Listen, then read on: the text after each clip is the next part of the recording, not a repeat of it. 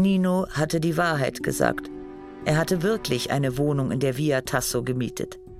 Ich zog sofort dort ein, auch wenn sie von Ameisen befallen war und die Einrichtung nur aus einem Ehebett ohne Kopfteil, den Liegen für die Mädchen, einem Tisch und ein paar Stühlen bestand.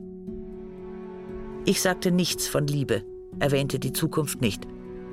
Ich sagte ihm, meine Entscheidung sei größtenteils Franco zu verdanken. Franco? Mama, ich will sofort nach Hause. Wir wollen zu Oma und Opa. Franco? Und die Kinder sind immer so gemein zu uns.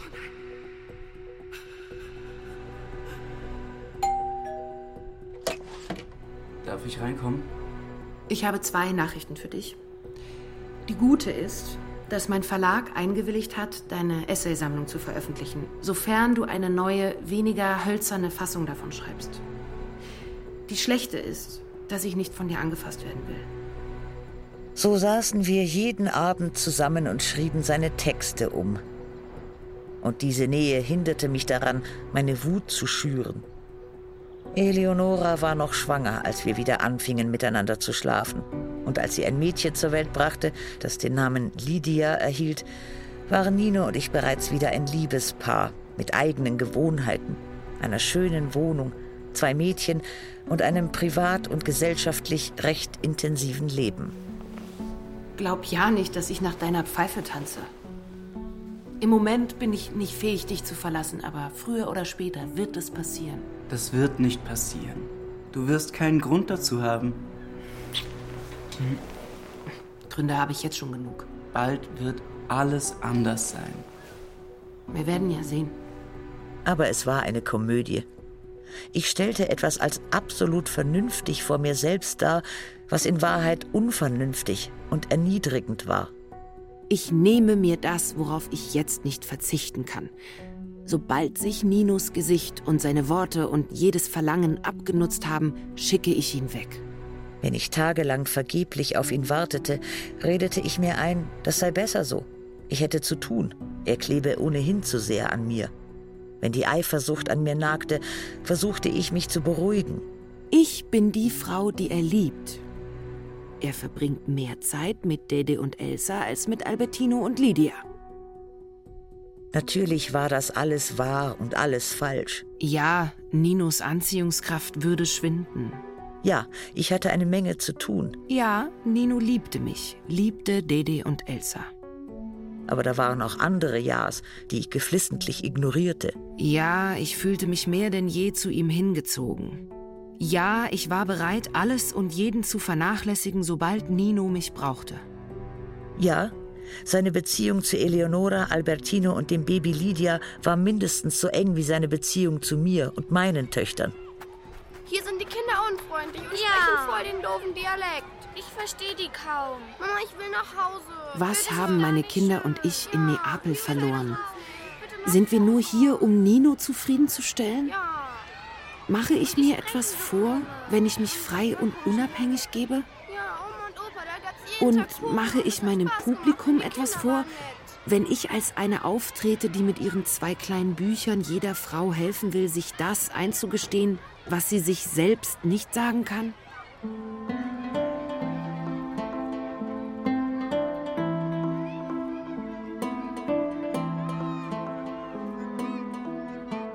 Die Neapolitanische Saga von Elena Ferrante. Band 4 Die Geschichte des verlorenen Kindes. Aus dem Italienischen von Karin Krieger.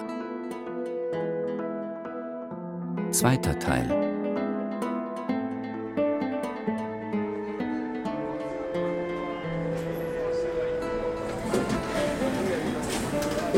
Jetzt besuchen wir eure Großmutter Immaculata, euren Großvater Vittorio und eure Onkel. Ja, juhu. Ja, das ist super toll. Von der hellen Wohnung in der Via Tasso war der Rione ein weit entfernter, fahler Steinhaufen. Nichts als beliebiges urbanes Geröll am Fuß des Vesuvs. Und ich wollte, dass das so blieb. Ich bin jetzt jemand anderes.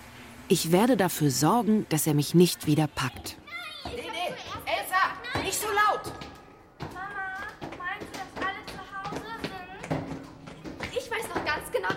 Großmutter aussieht. Und du bestimmt nicht. Weiß ich wohl. Mit Herzklopfen stieg ich die brüchigen Stufen des alten Wohnblocks hinauf, in dem ich geboren war. Dede und Elsa waren in höchster Aufregung, als wären sie gerade in wer weiß was für ein Abenteuer geraten.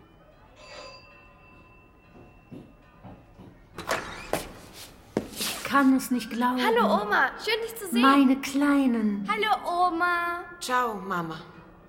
Meine Mutter hatte sich sehr verändert. Es lag eine Kluft zwischen dem Menschen, den zu sehen ich erwartet hatte, und dem, der tatsächlich vor mir stand. Ja, was mache ich denn jetzt bloß? Wir haben ja gar nichts Süßes im Haus. So hübschen Damen muss man doch was anbieten. Ich wollte sie umarmen. Sie entzog sich. Aber zu den Mädchen war sie lieb. Sie lobte sie sehr, und nachdem sie ihnen große Schürzen umgebunden hatte, machte sie Zuckerbonbons mit ihnen. Ihr dürft spielen gehen im Hof. Oh ja. Los, gehen wir runter. Ja. Ich bin umgezogen. Ich habe jetzt eine Wohnung in der Via Tasso. Schön. Ich habe noch ein Buch geschrieben. Ist mir scheißegal. Warum machst du dir denn ein Zitronenwasser? Weil sich mir der Magen umdreht, wenn ich dich sehe. Geht es dir nicht gut? Mir geht's ausgezeichnet. Das stimmt doch nicht. Warst du beim Arzt? Tja, So weit kommt's noch, dass ich Geld für Ärzte und Medikamente zum Fenster rauswerfe. Weiß Elisa, dass es dir nicht gut geht? Elisa ist schwanger. Warum habt ihr mir das denn nicht gesagt? Dann bringe eben ich dich zum Arzt. Was für Beschwerden hast du sonst noch? Alles, was ich deinetwegen gekriegt habe. Du bist schuld, dass mir im Bauch eine Ader geplatzt ist. Wie bitte? Jawohl, wegen dir ist was in mir kaputt gegangen. Ich hab dich doch lieb, Mama. Ich dich nicht.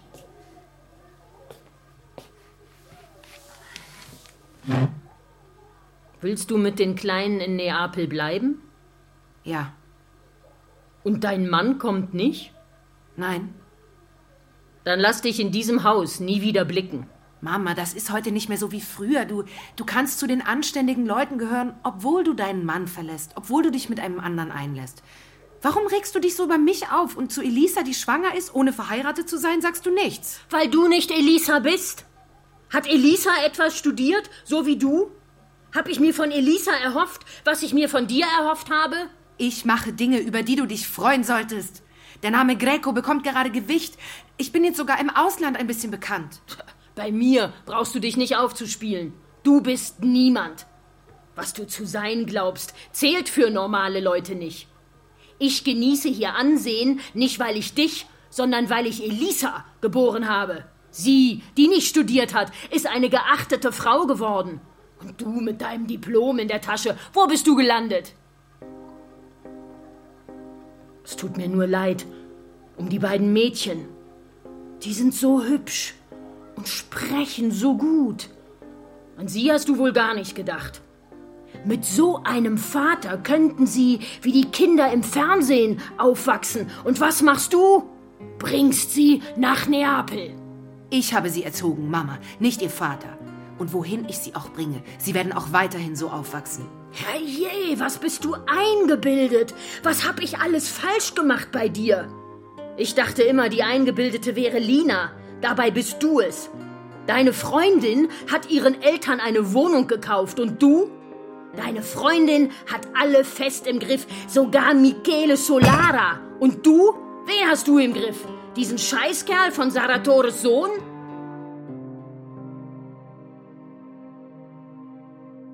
Ich suchte eine Telefonzelle, rief Elisa an und ging mit den Mädchen im Schlepptau zu ihrer großen Wohnung. Meine Schwester zeigte noch keine Anzeichen einer Schwangerschaft, hatte sich aber trotzdem sehr verändert. Sie wirkte nun mit ihrem Körper, mit ihrer Sprache und mit ihrer Art ordinärer. Sie hatte einen erdfahlen Teint und war so vergiftet von schlechter Laune, dass sie uns nur widerwillig empfing. Nicht einmal für einen kurzen Moment fand ich bei ihr die etwas kindliche Hochachtung wieder, die sie stets für mich empfunden hatte. Wie geht's mit Marcello? Bestens. Wie soll's dann gehen? Wenn er nicht so viele Sorgen hätte, seit seine Mutter gestorben ist, wären wir wirklich froh und zufrieden. Was denn für Sorgen? Sorgen. Lenu, Sorgen eben. Du hast deine Bücher im Kopf, aber das Leben ist was anderes. Und Pepe und Gianni? Die schuften viel. Ich treffe sie nie. Selber schuld, wenn du nie kommst. Jetzt komme ich öfter. Na schön. Dann kannst du ja auch mal ein Wörtchen mit deiner Freundin Lina reden. Was ist denn los? Nichts, außer dass gerade sie eines von Marcellos vielen Problemen ist. Und das heißt? Frag Lina. Und falls sie dir antwortet, sag ihr, dass sie gut daran tut, auf ihrem Platz zu bleiben. Sie hat sich mit unserem Geld selbstständig gemacht. Das musst du mir erklären. Was soll ich da noch erklären, Lenu? Sie hat Michele herumgeschoben, wie sie wollte, aber bei meinem Marcello schafft sie das nicht.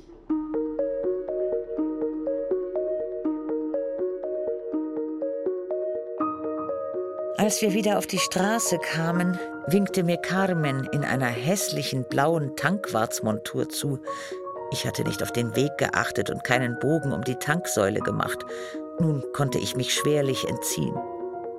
Carmen schloss die Tankstation und nahm uns zum Mittagessen mit zu sich nach Hause. Ich rufe Lina an. Wenn sie erfährt, dass wir uns gesehen haben und ich ihr nicht Bescheid gesagt habe, dann redet sie nie wieder mit mir. Lass gut sein. Sie muss bestimmt arbeiten. Ach was, jetzt ist sie die Chefin und macht, was sie will. Zehn Sekunden fange ich dich. Lila, halt dich fest. Du glaubst nicht, wer hier ist. Ich spürte ein unerwartet schlechtes Gewissen. Na los, trödel nicht rum, beeil dich, komm her. Vielleicht erschien es mir falsch, dass wieder Lila es war, die kam, um mich zu sehen, während ich sie hartnäckig aus meinem Leben verbannte. Wenn sie mich nicht mit boshaften Worten über Nino attackiert, wenn sie so tut, als wüsste sie nichts von seiner neuen Vaterschaft, dann werde ich herzlich zu ihr sein. Und danach sehen wir weiter. Hallo! Komm her! Hm. Schön, dich wiederzusehen. Ja, finde ich auch. Dede, Elsa, schaut mal, wer da ist. Hallo, Rino. Guten Tag. Sieh nur, wie groß sie geworden sind. Ihr seht so gut aus, ihr zwei. Wie hübsch ihr geworden seid. Gennaro macht mir leider Sorgen. In der Grundschule war er gut, in der Mittelschule war er gut, aber dieses Jahr lassen sie ihn sitzen. In Latein und Griechisch kommt er nicht durch. Ach, du musst bloß üben, Gennaro. Komm zu mir, dann gebe ich dir Nachhilfe. Einverstanden? Dede, die nach all den Jahren Gennaro wiedererkannt hatte, zog ihn glücklich und mit verführerischer Miene hinter sich her. Sie neun Jahre alt, er fast 15. Elsa zerrte ihrerseits an ihm, um nicht hinter ihrer Schwester zurückzustehen. Setzt euch doch. Ich bring den Kaffee. Seit unserer Begegnung in der Kaffeebar hatten Lila und ich uns nicht mehr gesehen. Impulsiv beschloss ich, die Initiative zu ergreifen und das für mich heikelste Thema selbst anzusprechen. Vor ein paar Tagen bin ich wieder nach Neapel gezogen. Die Dinge mit Nino sind im Rahmen des Möglichen geklärt. Es ist alles in Ordnung. Gut, dass du zurückgekommen bist. Man muss tun, wozu man Lust hat. Hm. Und ich höre, ihr habt euch von Proletariern zu Wirtschaftsbossen gemausert?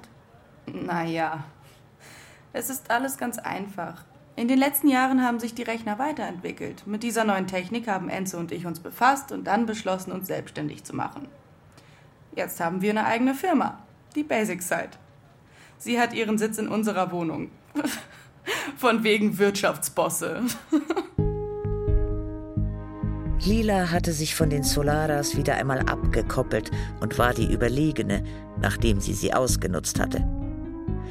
Durch die Basic Site wuchs ihr Ansehen, was Innovation und Gewinne betraf, zunehmend. Jetzt verkörperte sie auch die Fähigkeit, einen neuen Beruf zu erlernen, einen Beruf, von dem kein Mensch etwas verstand, der aber einträglich war.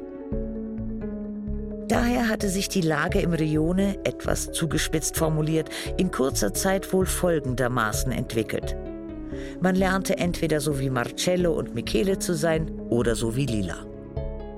Verwandte und Freunde scharten sich auf der Suche nach Arbeit um sie und bemühten sich, passend zu erscheinen. Auch Rino drängte sich, ohne auch nur um Erlaubnis zu bitten, in die Firma seiner Schwester. Doch die für mich überraschendste Nachricht war, dass sogar Alfonso zur Basic Side gekommen war. Michele Solara hatte das Geschäft an der Piazza dei Martiri grundlos geschlossen und Alfonso war arbeitslos geworden. So fand auch er durch Lilas Hilfe eine neue Aufgabe. Er war eine versierte Kraft. Sie nahmen ihn zur Datenerfassung mit in die Betriebe. Und du, Carmen? Hast du was von Pasquale gehört? Wir können Lenuccia vertrauen, denke ich. Wir haben ihn vor kurzem getroffen. Er ist nachts hier aufgetaucht. Lina und Enzo sind sofort gekommen. Es geht ihm gut. Ja, er, er hat sehr gepflegt ausgesehen. Nicht wahr, Lina? Nicht ein Härchen am falschen Fleck. Seine Anschauungen sind noch dieselben. Aber er ist traurig gewesen. Traurig. Traurig. Er hat gesagt, er wird sich nie ergeben. Sie müssten ihn schon umbringen. Bevor er wieder gegangen ist, hat er nach seinen Neffen geschaut. Sie lagen in ihren Betten. Lenu, er kennt nicht einmal ihren Namen. Wir versicherten uns gegenseitig, dass uns der von Pasquale gewählte Weg nicht gefalle, dass wir entsetzt wären über das ganze blutige Chaos in Italien und der Welt und dass wir, selbst wenn Pasquale schlimme Sachen verbrochen habe, von all denen man in der Zeitung las, uns doch niemals von ihm abwenden würden. Keiner von denen, die ihn liebten, würde das tun. Und die Solaras? Die üblichen Arschlöcher. Michele ist durchgedreht. Nach dem Tod seiner Mutter hat er Gigliola verlassen. Er hat Frau und Kinder aus der Wohnung in Posillipo gejagt. Und wenn sie sich blicken lassen, dann prügelt er auf sie ein. Wie hast du es nur geschafft, ihn loszuwerden? Michele weiß nicht mehr, was er will. Er schließt seinen Laden, eröffnet, baut auf, reißt ein und dann regt er sich über die anderen auf. Die Solaras sind am Ende. Stell dir vor, Marcello erzählt überall herum, es ist Linas Schuld, dass sein Bruder sich so aufführt. Es hat sich so vieles verändert, während du weg warst. Lenu, du musst jetzt mehr mit uns zusammen sein. Gib mir deine Telefonnummer. Wir müssen uns so oft wie möglich sehen. Und dann will ich Gennaro schicken. Sieh mal, ob du ihm helfen kannst. Ich zögerte, denn ich fürchtete, Lila könnte mein Leben wieder belagern, diktierte ihr die ersten Ziffern und irrte mich bei den restlichen absichtlich. Das hatte ich richtig gemacht. Als ich mit den Mädchen aufbrechen wollte, fragte mich Lila vor allen anderen, auch vor Dede und Elsa: Willst du ein Kind mit Nino machen? Äh, natürlich nicht. Unterwegs musste ich vor allem Elsa erklären, Dede schwieg düster, dass ich keine weiteren Kinder bekommen würde. Sie seien meine beiden Mädchen und damit genug. Aber Lila hatte etwas in mir getroffen, das ich gut vor mir selbst verbarg. Ich wollte ein bestimmtes Kind. Ein Kind von Nino. Schon war es ihr gelungen, ein heimliches Beben aufzudecken, das ich für gewöhnlich zu ignorieren versuchte, so wie man ein Zucken des Augenlids ignoriert. In der folgenden Zeit kehrte ich oft in den Rione zurück, vor allem dann, wenn Pietro die Mädchen besuchte oder wenn er sie nach Florenz mitnahm. Meistens ging ich zu meiner Mutter, um sie in heftigen Auseinandersetzungen dazu zu bewegen, sich von einem Arzt untersuchen zu lassen. Lila traf ich nur einmal auf der Straße. Sie blieb unwillig stehen. Wohnst du immer noch da oben in der Via Tasso? Ja. Vermutlich war sie beleidigt, weil ich ihr eine falsche Telefonnummer gegeben hatte. Und weil ich ihr angeboten hatte, ihrem Sohn Nachhilfe zu geben, dann aber verschwunden war. Das ist doch unbequem. Man sieht das Meer. Ach, und was ist das Meer von da oben? Ein bisschen Farbe. Besser du gehst dicht ran, dann siehst du, dass es ein Haufen Müll ist. Dreck, Pisse, verpestetes Wasser. Aber solchen wie dir, die Bücher lesen und schreiben, gefällt es ja, sich statt der Wahrheit Lügen zu erzählen. Jetzt wohne ich nun mal da. Verändern kann man sich immer. Wie oft sagt man das eine, macht dann aber das andere. Nimm dir hier eine Wohnung.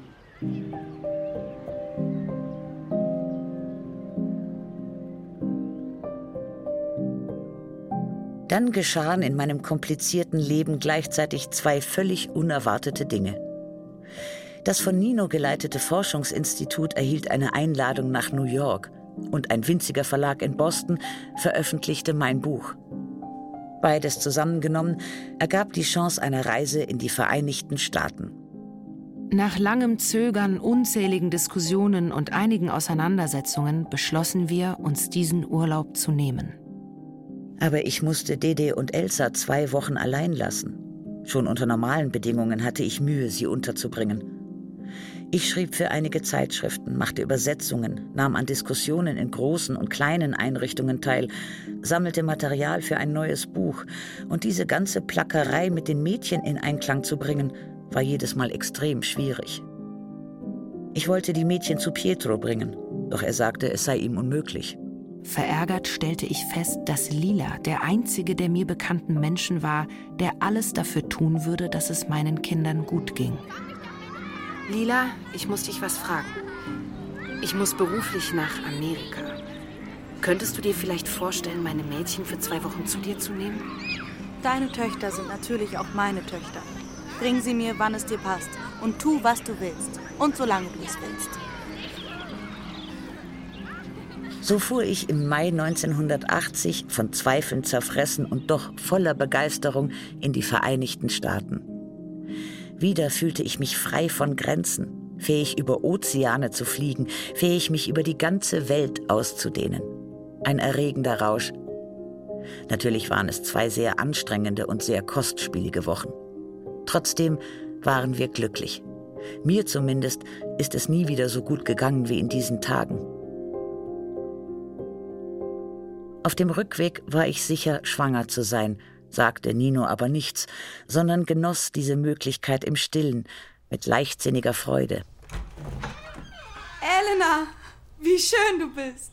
Als ich die Kinder abholte, hatte ich keine Zweifel mehr, schwanger zu sein und fühlte mich buchstäblich so voller Leben, dass ich versucht war, mich Lila anzuvertrauen. Ich gab ihr die Geschenke, die ich für sie, Enzo und Gennaro mitgebracht hatte. Wie schön, dich wiederzusehen. Beschrieb ihr ausführlich die Städte, die ich besucht hatte, die Begegnungen, die ich gehabt hatte. Aus dem Flugzeug habe ich durch ein Loch in den Wolken ein Stück vom Atlantischen Ozean gesehen. Und die Leute sind sehr umgänglich. Auch wenn du schlecht Englisch sprichst, hören sie dir aufmerksam zu und bemühen sich, dich zu verstehen. Im Restaurant schreien alle durcheinander, lauter als in Neapel. Und der Wolkenkratzer am Corso Novara, wenn du den mit welchen in Boston oder New York vergleichst, merkst du, dass das gar kein Wolkenkratzer ist. Wie schön, dass du wieder da bist, Lenou. Ich habe gerade eine gute Nachricht erhalten und bin froh, dass ich sie dir als Erste erzählen kann. Ja? Und sag schon. Ich bin schwanger. Lila hatte sich meinen Mädchen mit Leib und Seele gewidmet.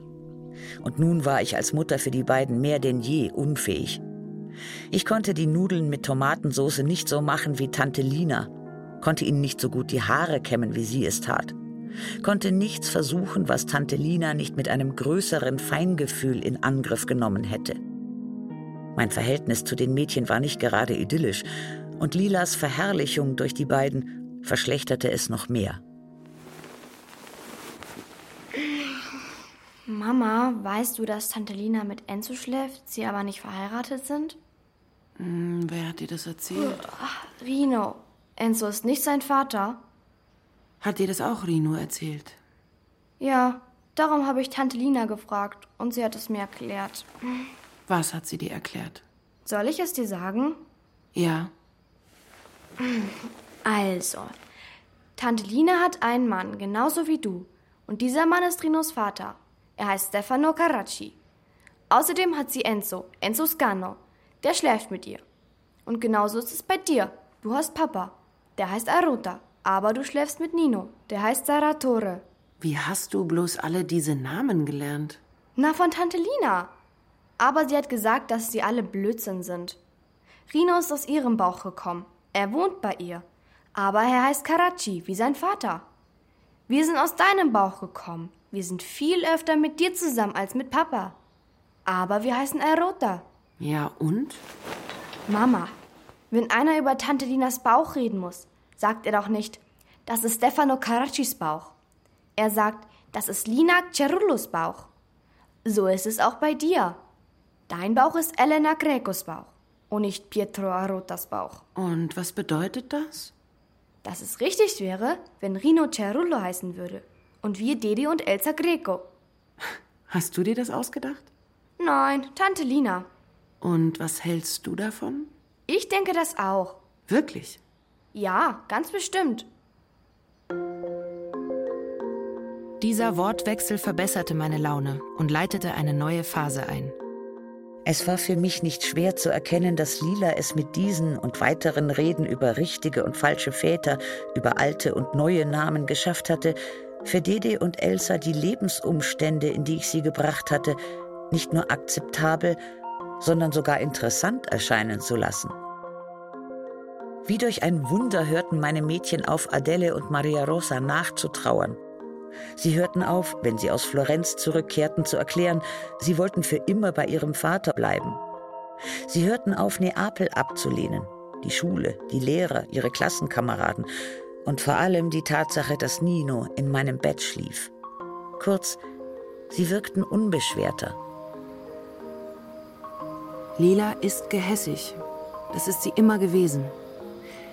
Aber sie ist auch vieles andere. Sie hilft mir gerade, meinen Töchtern weniger weh zu tun. Was für eine Verschwendung wäre es, unsere Geschichte damit zu verderben, dass wir negativen Gefühlen zu viel Raum lassen. Negative Gefühle sind unvermeidlich, aber es kommt darauf an, sie in Grenzen zu halten. Lila und ich waren zwei sehr unterschiedliche Schwangere. Mein Körper reagierte mit Zustimmung, Lilas mit Widerwillen. Trotzdem betonte Lila von Anfang an, diese Schwangerschaft gewollt zu haben. Aber etwas in ihrem Organismus leistete wie üblich Widerstand. Ja? Du, Pietro, ich muss dir was sagen. Ich bin schwanger. Damit habe ich die ganze Zeit gerechnet. Hast du es den Mädchen schon gesagt? Nein. Soll ich es tun? Nein. Versprich mir, dass du gut auf dich aufpasst. Ja. Mach ich.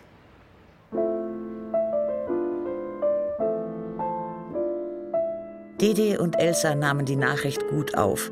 Lila überzeugte die beiden davon, dass es wunderschön sein würde, sich um dieses lustige, lebendige Püppchen zu kümmern, das ich mit Nino und nicht mit ihrem Vater gemacht hatte.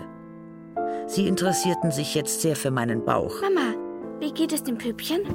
Darf ich mal fühlen? Aber mein Problem war Nino.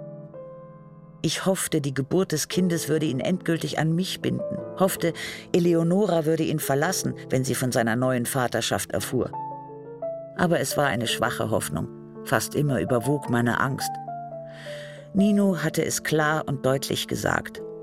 Er wollte lieber dieses Doppelleben als das Trauma eines definitiven Bruchs mit seiner Frau. Daher fürchtete ich, er könnte von mir verlangen, abzutreiben. Du sagst es ihm.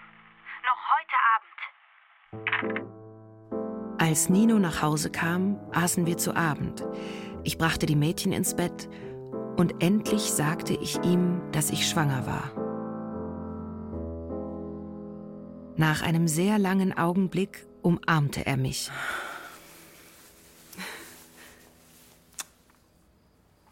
Wir müssen zu meinen Eltern gehen und auch ihnen diese schöne Nachricht mitteilen. Meine Mutter wird sich freuen. Aber. Aber sagst du es auch, Eleonora? Das geht sie nichts an. Du bist immer noch ihr Mann. Das ist eine reine Formsache. Du musst unserem Kind deinen Namen geben. Das mache ich. Nein, Nino, das wirst du nicht machen. Du wirst so tun, als ob nichts wäre, wie du es immer getan hast. Geht es dir nicht gut mit mir? Es geht mir ausgezeichnet. Vernachlässige ich dich? Nein, aber ich habe meinen Mann verlassen. Ich bin nach Neapel gezogen. Ich habe mein ganzes Leben umgekrempelt. Du dagegen hast deines unverändert beibehalten und es ist intakt. Mein Leben, das bist du. Das sind deine Töchter und das Kind in deinem Bauch. Der Rest ist nur notwendiges Beiwerk. Notwendig für wen? Für dich? Für mich ganz sicher nicht. Hey. Vertrau mir. Hm? Wer bin ich eigentlich für dich? Warum lasse ich mir das gefallen? In solchen Momenten sah ich plötzlich, was ich wirklich war.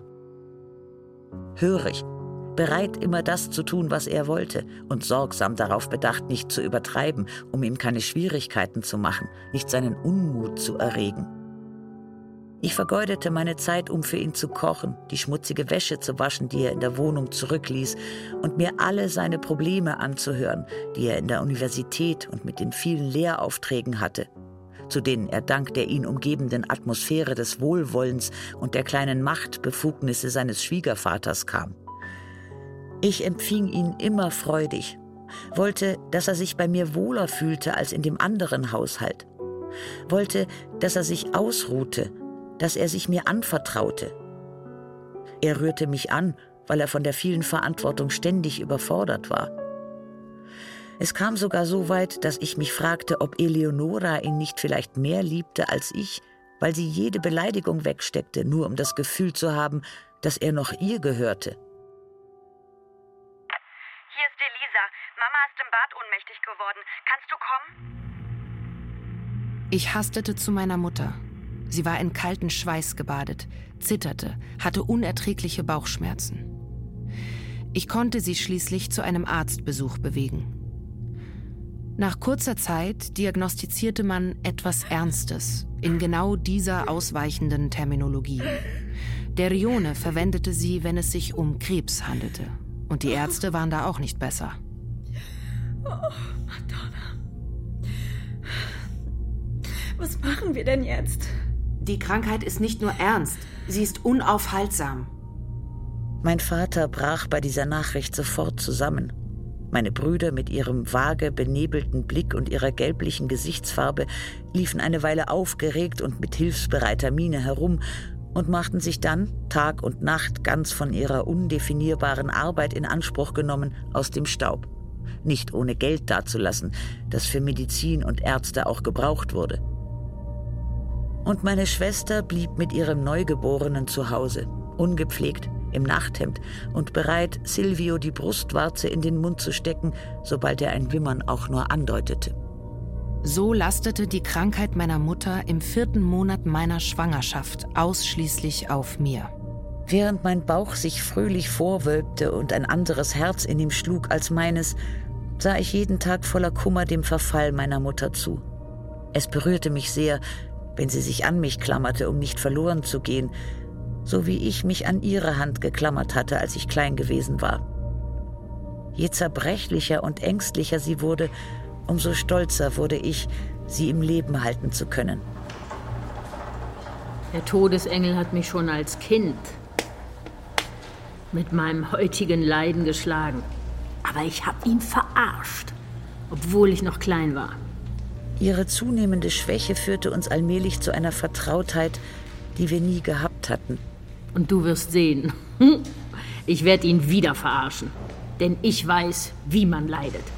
Ich habe es mit zehn Jahren gelernt und seitdem nicht mehr damit aufgehört. Und wenn du leiden kannst, hat der Engel Respekt vor dir.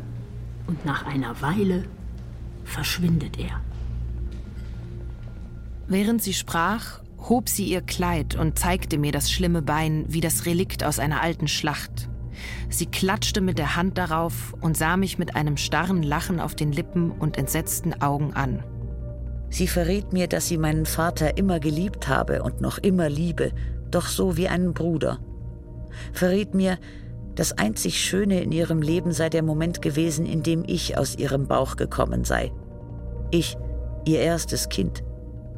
Verriet mir, dass die schlimmste Sünde, die sie begangen habe, die gewesen sei, sich ihren anderen Kindern nie verbunden gefühlt zu haben, sie als Plage empfunden zu haben und noch zu empfinden. Ich habe mich nur um dich gekümmert. Immer. Die anderen waren wie Stiefkinder für mich. Darum habe ich die Enttäuschung verdient, die du mir bereitet hast. Was für ein Schlag. Lenou. Was für ein Schlag. Du hättest Pietro nicht verlassen dürfen. Hättest dich nicht mit dem Sohn von Saratora einlassen dürfen. Der ist schlimmer als sein Vater. Ein ehrlicher Mann, der verheiratet ist, der zwei Kinder hat, geht nicht los und angelt sich die Frau eines anderen. Mama, keine Sorge, ich gehe meinen Weg. Das glaube ich nicht. Lenou, du bist stehen geblieben. Ich werde dir eine Freude sein. Du wirst schon sehen. Wir alle werden dir eine Freude sein. Ich und auch meine Geschwister. Deine Geschwister habe ich im Stich gelassen. Und ich schäme mich dafür. Das stimmt doch nicht. Elisa fehlt es an nichts. Und Pepe und Gianni arbeiten, verdienen Geld. Was willst du mehr? Ich will die Dinge in Ordnung bringen. Ich habe alle drei Marcello gegeben. Das war ein Fehler. Er hat meine Kinder in den Sumpf gezogen. Tu mir einen Gefallen. Sprich mit Lila und Enzo. Sieh zu, dass sie deine Brüder von der Straße wegholen. Sieh zu, dass sie sie zum Arbeiten zu sich nehmen. Mama, ich tue alles, was du willst. Aber Pepe und Gianni würden niemals, selbst wenn Lila sie nehmen würde, für ein paar lumpige Lire bei ihr arbeiten. Bei den Solaras verdienen sie viel mehr. Versuch es trotzdem. Du warst weg und bist schlecht informiert. Aber hier wissen alle, wie Lila Michele klein gekriegt hat. Und jetzt, wo sie schwanger ist, wird sie noch stärker werden. Wart's ab. Wenn sie will, haut sie beiden Solaras die Beine weg.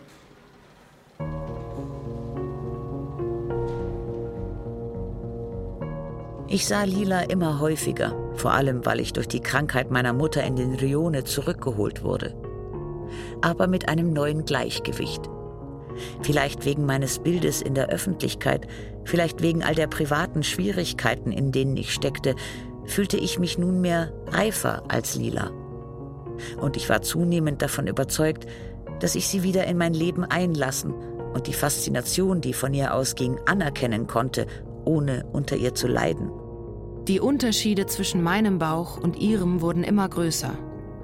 Mein Bauch war dick und breit, er schien mehr in die Seiten zu wachsen als nach vorn.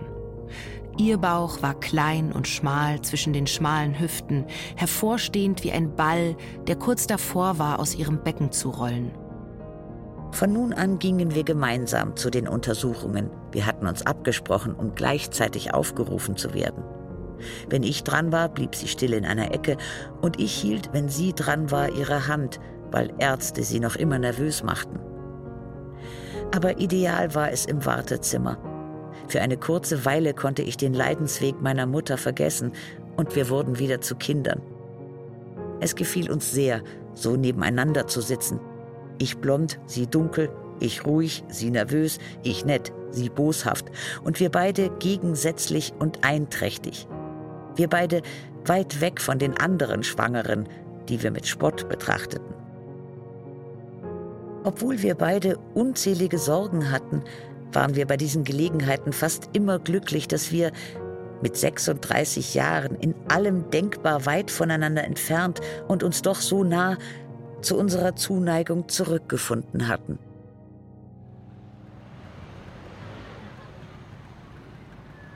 Marisa ist jetzt die Geliebte von Stefano.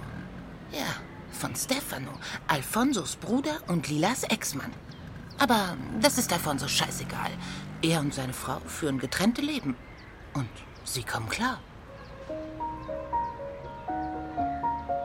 An einem Nachmittag gingen Lila und ich in der Via dei Mille einkaufen.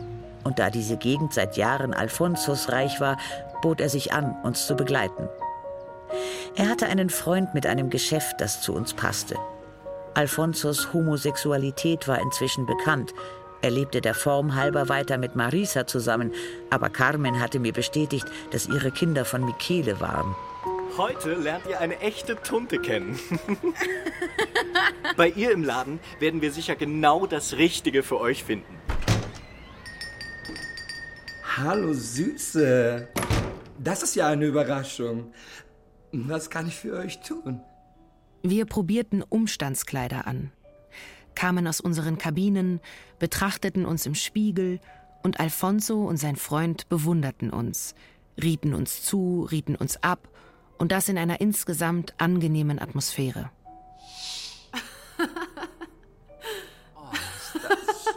Nein, das sieht ja schrecklich aus. Nein, nein, nein, Sweetie. Alfonso, empfiehl mir doch nicht solches Zeug. Sieht doch wunderbar aus. Würdest du etwa so eine Farbe tragen? Ähm, was ist hiermit? Na los, zeig mir mal, wie es mir steht. Gut, wenn du meinst. Alfonso ließ sich nicht lange bitten, nahm das Kleid und zog sich eine lange Weile in eine Kabine zurück. Ich probierte weiter Kleider an. Lila sah mir zerstreut zu. Der Ladenbesitzer bejubelte mich bei jedem Stück, das ich anzog. Und unterdessen wartete ich darauf, dass Alfonso wieder auftauchte. Als es soweit war, blieb mir der Mund offen stehen.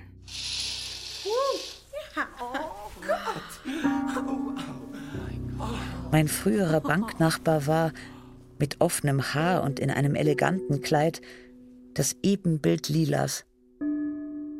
Aus seiner Tendenz, ihr zu ähneln, die mir schon vor langer Zeit aufgefallen war, war plötzlich ein Prinzip geworden.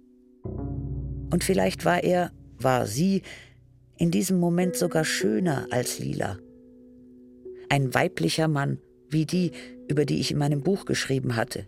Wow. Gefällst du dir so, Alfonso? Ich weiß schon, wem du gefallen würdest. Süße, du bist wunderschön. Ja, findest du? Lila, was sagst du? Ich schenke es dir. Ich bemerkte in dem, was um mich herum geschah, das übliche Hin und Her zwischen dem Sichtbaren und dem Verborgenen. Alfonso nahm Lilas Angebot fröhlich an, doch es fielen keine weiteren Worte, als hätte Lila ihm und seinem Freund stumm befohlen, dass es nun reichte, dass ich genug gesehen und gehört hatte. Die Beziehung zwischen Alfonso und Lila schien mir viel enger als ein beliebiges Arbeitsverhältnis zu sein. Es war eine sonderbare Verbindung. Sie beruhte offenbar auf einem verborgenen Fließen, das ihn von ihr ausgehend formte. Ich begriff schnell, dass die Schließung des Geschäfts der Solaras an der Piazza dei Martiri und die daraus folgende Entlassung Alfonsos mit diesem Fließen zu tun hatten.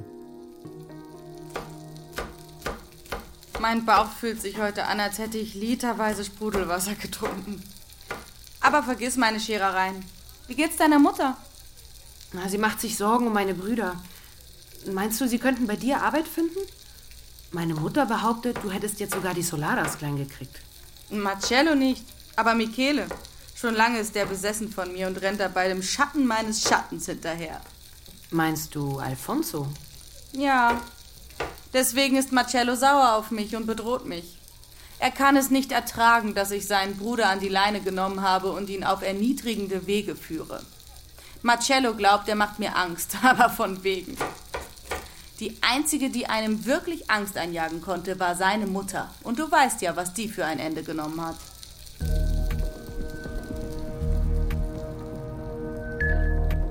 Ich verstand, dass Lila mich beruhigen, mir aber umgekehrt auch ein wenig von dem zeigen wollte, was dort geschah, wo sie jeden Tag lebte und arbeitete.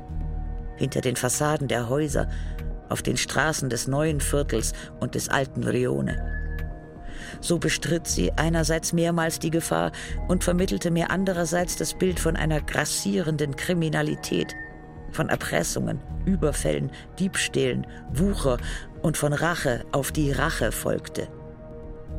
Das geheime rote Buch, das Manuela Solara geführt hatte und das nach ihrem Tod auf Michele übergegangen war, hatte nun Marcello unter Verschluss, der seinem Bruder aus Misstrauen auch die Führung sämtlicher legaler und illegaler Geschäfte und der politischen Freundschaften entzog.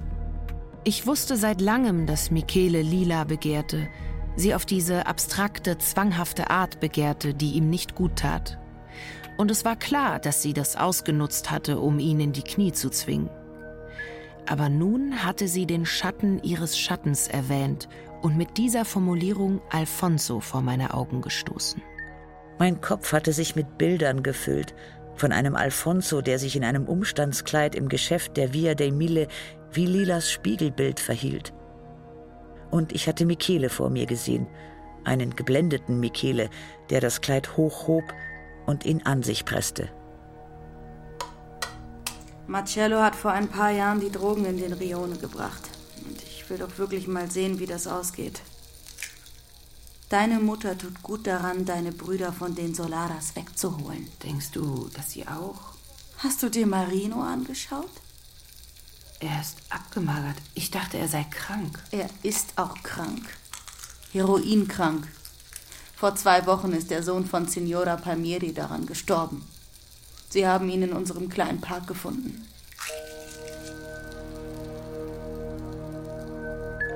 Das Rauschgift hatte schlagartig aufgehört, das zu sein, wofür ich es früher gehalten hatte.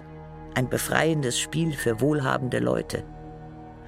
Es hatte seinen Schauplatz an den kleinen Park neben der Kirche verlagert, war eine Viper, ein Gift, das sich durch das Blut meiner Brüder oder Rhinos schlängelte, das tötete und Geld in das rote Buch brachte, das früher von Manuela Solara verwahrt worden war und nun nachdem es von Michele auf Marcello übergegangen war, von meiner Schwester verwahrt wurde, in ihrem Haus.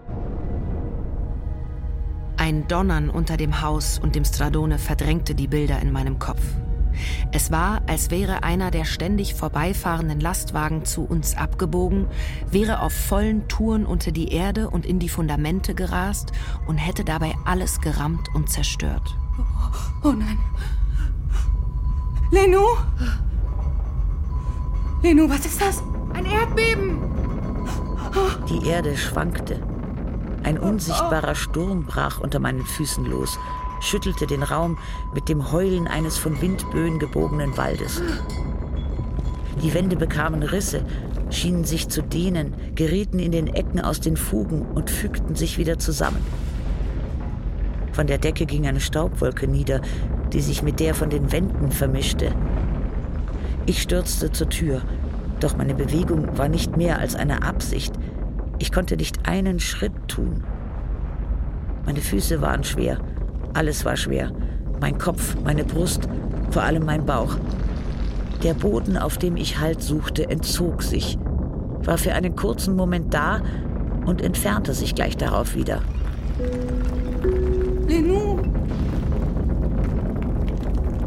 Lenou! Lila stand mitten im Raum. Gebeugt, mit gesenktem Kopf, die Augen schmal, die Stirn gerunzelt, die Hände zur Stütze an ihrem Bauch, als fürchtete sie, er könnte ihr wegspringen und im aufstäubenden Putz verloren gehen. Der Lärm war unerträglich. Die ganze Stadt lärmte. Der Vesuv, die Straßen, das Meer, die alten Häuser in der Tribunali und im spanischen Viertel und die neuen in Posillipo.